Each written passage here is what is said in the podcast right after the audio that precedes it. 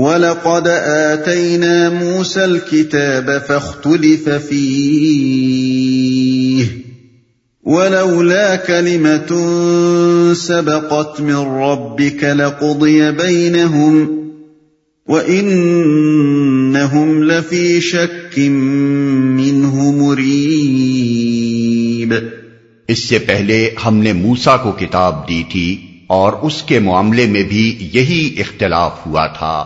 اگر تیرے رب نے پہلے ہی ایک بات طے نہ کر دی ہوتی تو ان اختلاف کرنے والوں کے درمیان فیصلہ چکا دیا جاتا۔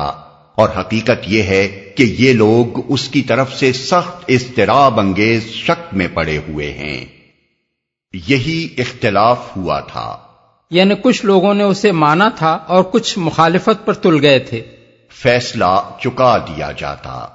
اس ارشاد کے دو مفہوم ہیں۔ ایک یہ کہ اگر اللہ تعالیٰ نے پہلے ہی یہ طے نہ کر دیا ہوتا کہ لوگوں کو سوچنے سمجھنے کے لیے کافی مہلت دی جائے گی، تو اس طرح کی مخالفت کرنے والوں کا خاتمہ کر دیا جاتا۔ دوسرا مفہوم یہ ہے کہ اگر اللہ نے پہلے ہی یہ طے نہ کر لیا ہوتا کہ اختلافات کا آخری فیصلہ قیامت کے روز کیا جائے گا، تو دنیا ہی میں حقیقت کو بے نقاب کر دیا جاتا اور یہ بات کھول دی جاتی کہ حق پر کون ہے اور باطل پر کون۔ شک میں پڑے ہوئے ہیں۔ اس مختصر سے فقرے میں کفار مکہ کے مرض کی پوری تشخیص کر دی گئی ہے۔ اس میں بتایا گیا ہے کہ وہ قرآن اور محمد صلی اللہ علیہ وسلم کی طرف سے شک میں پڑے ہوئے ہیں اور اس شک نے ان کو سخت خلجان اور اضطراب میں مبتلا کر رکھا ہے۔ اس کا مطلب یہ ہے کہ بظاہر تو وہ بڑے زور شور سے قرآن کے کلام الہی ہونے اور محمد صلی اللہ علیہ وسلم کے رسول ہونے کا انکار کرتے ہیں، لیکن در حقیقت ان کا یہ انکار کسی یقین کی بنیاد پر نہیں ہے، بلکہ ان کے دلوں میں شدید تجزب برپا ہے۔ ایک طرف ان کے ذاتی مفاد، ان کے نفس کی خواہشات اور ان کے جاہلانہ تعصبات یہ تقاضا کرتے ہیں کہ قرآن اور محمد صلی اللہ علیہ وسلم کو جھٹلائیں اور پوری طاقت کے ساتھ ان کی مخالفت کریں۔ دوسری طرف ان کے دل اندر سے پکارتے ہیں کہ یہ قرآن فی الواقع ایک بے مثل کلام ہے۔ جس کے مانند کوئی کلام کسی ادیب یا شاعر سے کبھی نہیں سنا گیا ہے۔ نہ کوئی مجنون دیوانگی کے عالم میں ایسی باتیں کر سکتا ہے۔ نہ کبھی شیاطین اس غرض کے لیے آ سکتے ہیں کہ لوگوں کو خدا پرستی اور نیکی و پاکیزگی کی تعلیم دیں۔ اسی طرح محمد صلی اللہ علیہ وسلم کو جب وہ جھوٹا کہتے ہیں تو ان کا دل اندر سے کہتا ہے کہ خدا کے بندو، کچھ شرم کرو۔ کیا یہ شخص جھوٹا ہو سکتا ہے؟ جب وہ ان کو مجنون کہتے ہیں تو ان کا دل اندر سے پکارتا ہے کہ ظالموں، کیا واقعی تم اس شخص کو دیوانہ سمجھتے ہو؟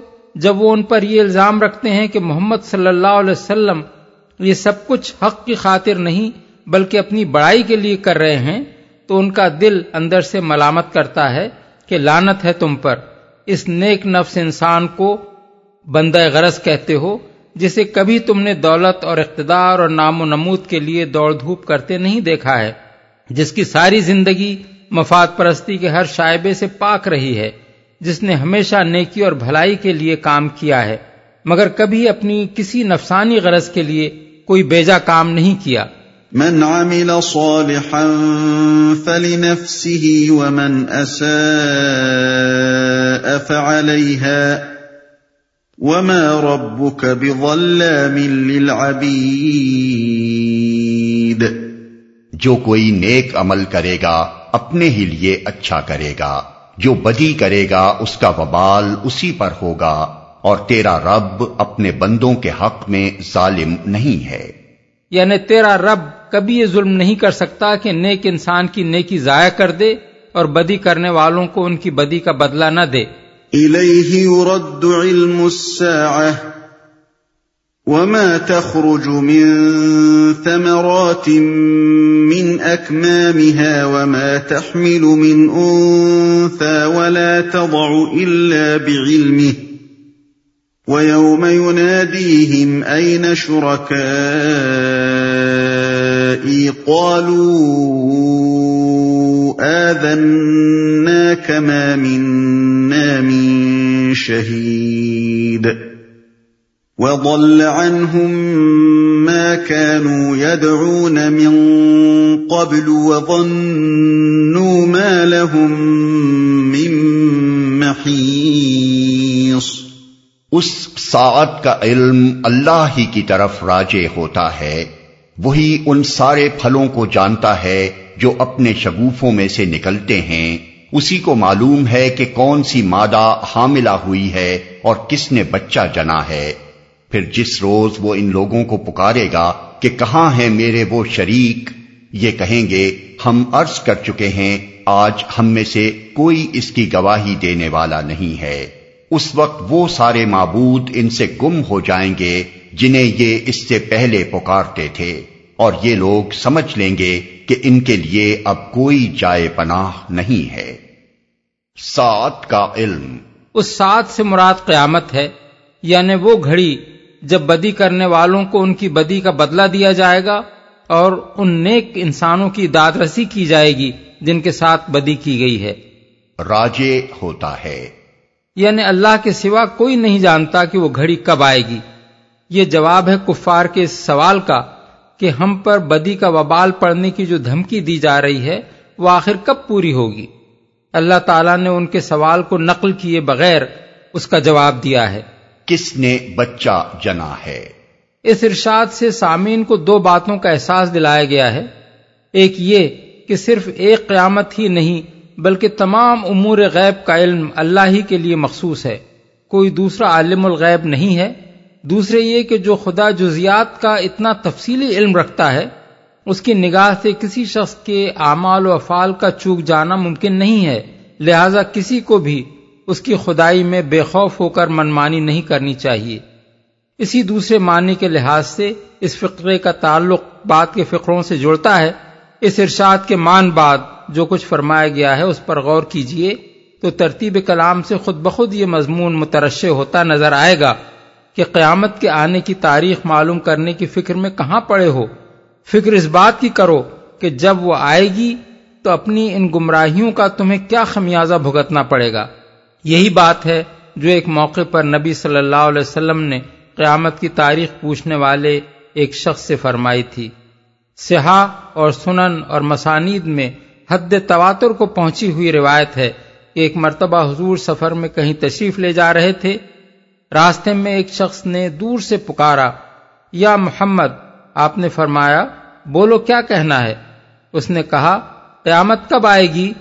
آپ نے جواب دیا وح کا انہا کائنتن لا محالت فما عادت تلہا بندہ خدا وہ تو بہرحال آنی ہی ہے تو نے اس کے لیے کیا تیاری کی؟ گواہی دینے والا نہیں ہے۔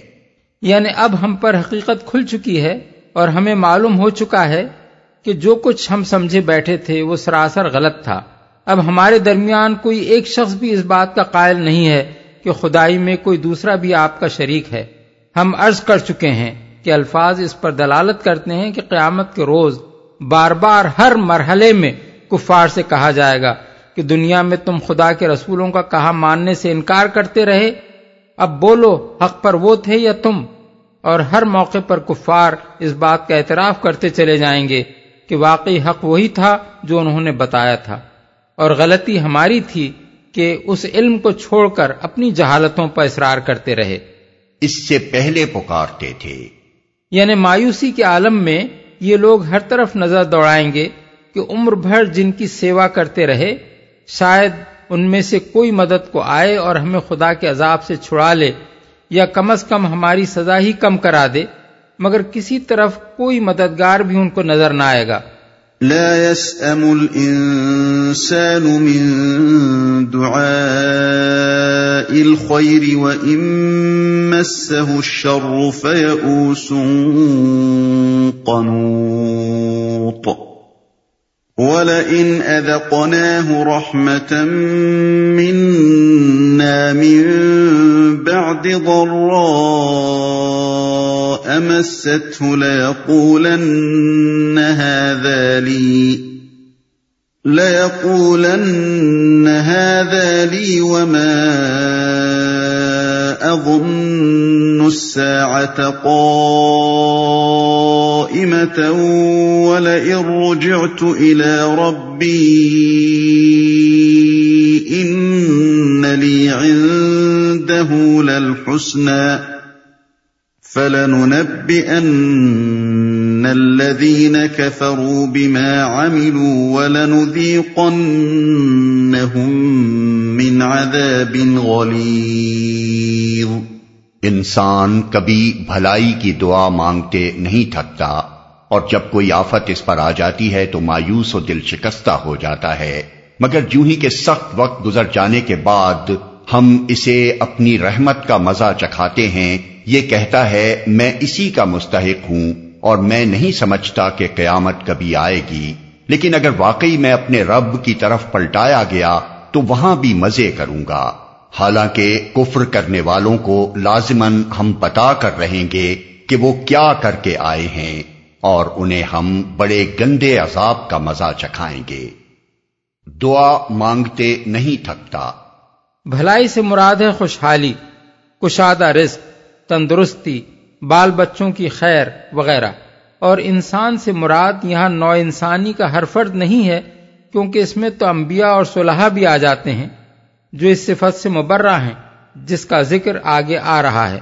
بلکہ اس مقام پر وہ چھچورا اور کم ظرف انسان مراد ہے، جو برا وقت آنے پر گڑ گڑانے لگتا ہے اور دنیا کا عیش پاتے ہی آپے سے باہر ہو جاتا ہے۔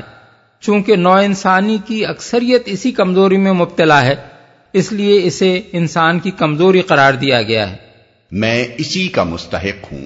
یعنی یہ سب کچھ مجھے اپنی اہلیت کی بنا پر ملا ہے اور میرا حق یہی ہے کہ میں یہ کچھ پاؤں۔ وَإِذَا انعمنا على الانسان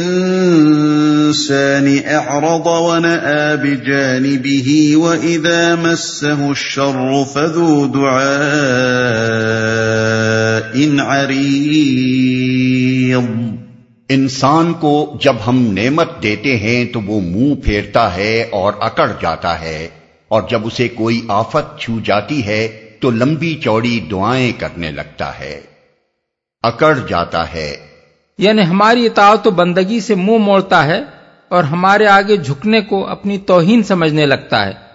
قل ارأيتم ان كان من عند الله ثم كفرتم به من اضل ممن هو في شقاق بعيد اے نبی ان سے کہو کبھی تم نے یہ بھی سوچا کہ اگر واقعی یہ قرآن خدا ہی کی طرف سے ہوا اور تم اس کا انکار کرتے رہے، تو اس شخص سے بڑھ کر بھٹکا ہوا اور کون ہوگا جو اس کی مخالفت میں دور تک نکل گیا ہو؟ اس کا یہ مطلب نہیں ہے کہ محض اس خطرے کی بنا پر ایمان لے آؤ کہ اگر کہیں یہ قرآن خدا ہی کی طرف سے ہوا تو انکار کر کے ہماری شامت نہ آ جائے۔ بلکہ اس کا مطلب یہ ہے کہ جس طرح سرسری طور پر بے سوچے سمجھے تم انکار کر رہے ہو اور بات کو سننے اور سمجھنے کی کوشش کرنے کے بجائے کانوں میں انگلیاں ٹھونسے لیتے ہو اور خامخواہ کی زد میں آ کر مخالفت پر تل گئے ہو، یہ کوئی دانش مندی کی بات نہیں ہے۔ تم یہ دعویٰ تو نہیں کر سکتے کہ تمہیں اس قرآن کے خدا کی طرف سے نہ ہونے کا علم ہو گیا ہے اور تم یقین کے ساتھ یہ جان چکے ہو کہ خدا نے اسے نہیں بھیجا ہے۔ ظاہر ہے کہ اسے کلام الہی ماننے سے تمہارا انکار علم کی بنا پر نہیں بلکہ گمان کی بنا پر ہے، جس کا صحیح ہونا اگر بعد نظر میں ممکن ہے تو غلط ہونا بھی ممکن ہے۔ اب ذرا ان دونوں قسم کے امکانات کا جائزہ لے کر دیکھ لو۔ تمہارا گمان فرض کرو کہ صحیح نکلا تو تمہارے اپنے خیال کے مطابق زیادہ سے زیادہ بس یہی ہوگا کہ ماننے والے اور نہ ماننے والے دونوں یکساں رہیں گے۔ کیونکہ دونوں ہی کو مر کر مٹی میں مل جانا ہے اور آگے کوئی زندگی نہیں ہے جس میں کفر و ایمان کے کچھ نتائج نکلنے والے ہوں۔ لیکن اگر فی الواقع یہ قرآن خدا ہی کی طرف سے ہوا اور وہ سب کچھ پیش آ گیا جس کی یہ خبر دے رہا ہے، پھر بتاؤ کہ اس کا انکار کر کے اور اس کی مخالفت میں اتنی دور جا کر تم کس انجام سے دو چار ہوگے؟ اس لیے تمہارا اپنا مفاد یہ تقاضا کرتا ہے کہ ضد اور ہٹ دھرمی چھوڑ کر سنجیدگی کے ساتھ اس قرآن پر غور کرو اور غور کرنے کے بعد بھی تم ایمان نہ لانے ہی کا فیصلہ کرتے ہو تو نہ لاؤ، مگر مخالفت پر کمر بستہ ہو کر اس حد تک آگے تو نہ بڑھ جاؤ کہ جھوٹ اور مکر و تلبیس اور ظلم و ستم کے ہتھیار اس دعوت کا راستہ روکنے کے لیے استعمال کرنے لگو۔ اور خود ایمان نہ لانے پر اکتفا نہ کر کے دوسروں کو بھی ایمان لانے سے روکتے پھرو۔ سنريهم آياتنا في الآفاق وفي أنفسهم حتى يتبين لهم أنه الحق.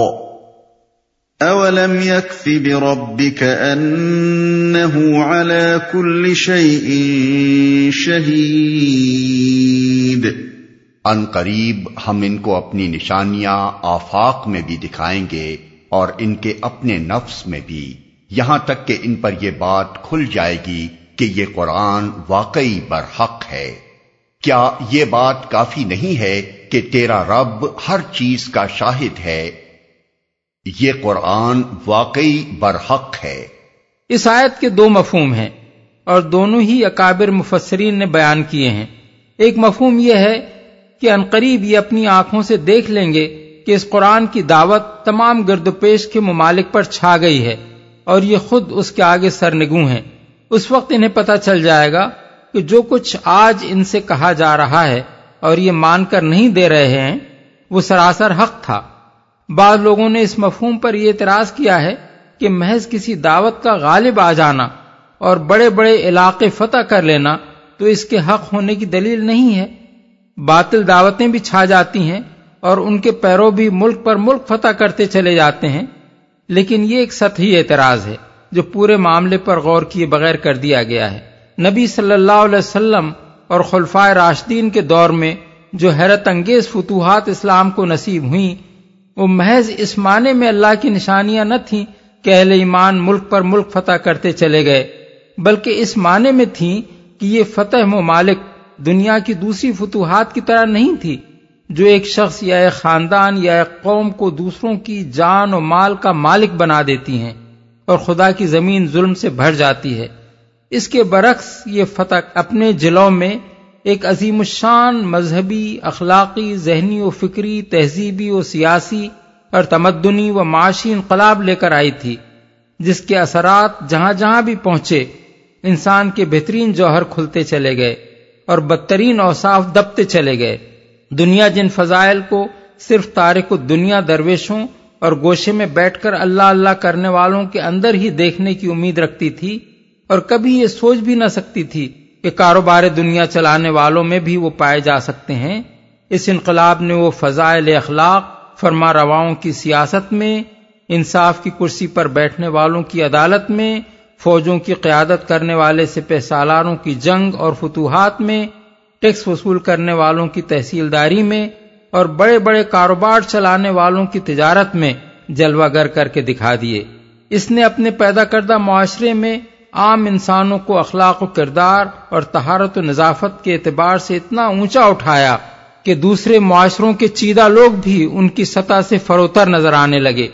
اس نے اوہام و خرافات کے چکر سے نکال کر انسان کو علمی تحقیق اور معقول طرز فکر و عمل کی صاف شاہراہ پر ڈال دیا۔ اس نے اجتماعی زندگی کے ان امراض کا علاج کیا جن کے علاج کی فکر تک سے دوسرے نظام خالی تھے۔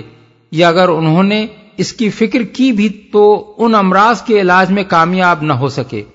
مثلا، رنگ و نسل اور وطن و زبان کی بنیاد پر انسانوں کی تفریق، ایک ہی معاشرے میں طبقات کی تقسیم اور ان کے درمیان اونچ نیچ کا امتیاز۔ اور چھوت چھات قانونی حقوق اور عملی معاشرت میں مساوات کا فقدان، عورتوں کی پستی اور بنیادی حقوق تک سے محرومی، جرائم کی کثرت، شراب اور نشہ آور چیزوں کا عام رواج، حکومت کا تنقید و محاسبے سے بالا تر رہنا، عوام کا بنیادی انسانی حقوق تک سے محروم ہونا، بین الاقوامی تعلقات میں معاہدات کی بے احترامی، جنگ میں وحشیانہ حرکات اور ایسے ہی دوسرے امراض۔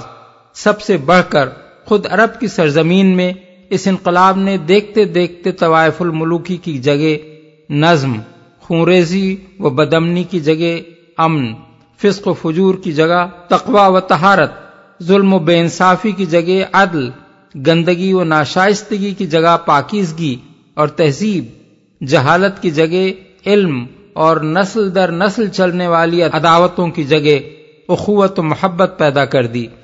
اور جس قوم کے لوگ اپنے قبیلے کی سرداری سے بڑھ کر کسی چیز کا خواب تک نہ دیکھ سکتے تھے، انہیں دنیا کا امام بنا دیا۔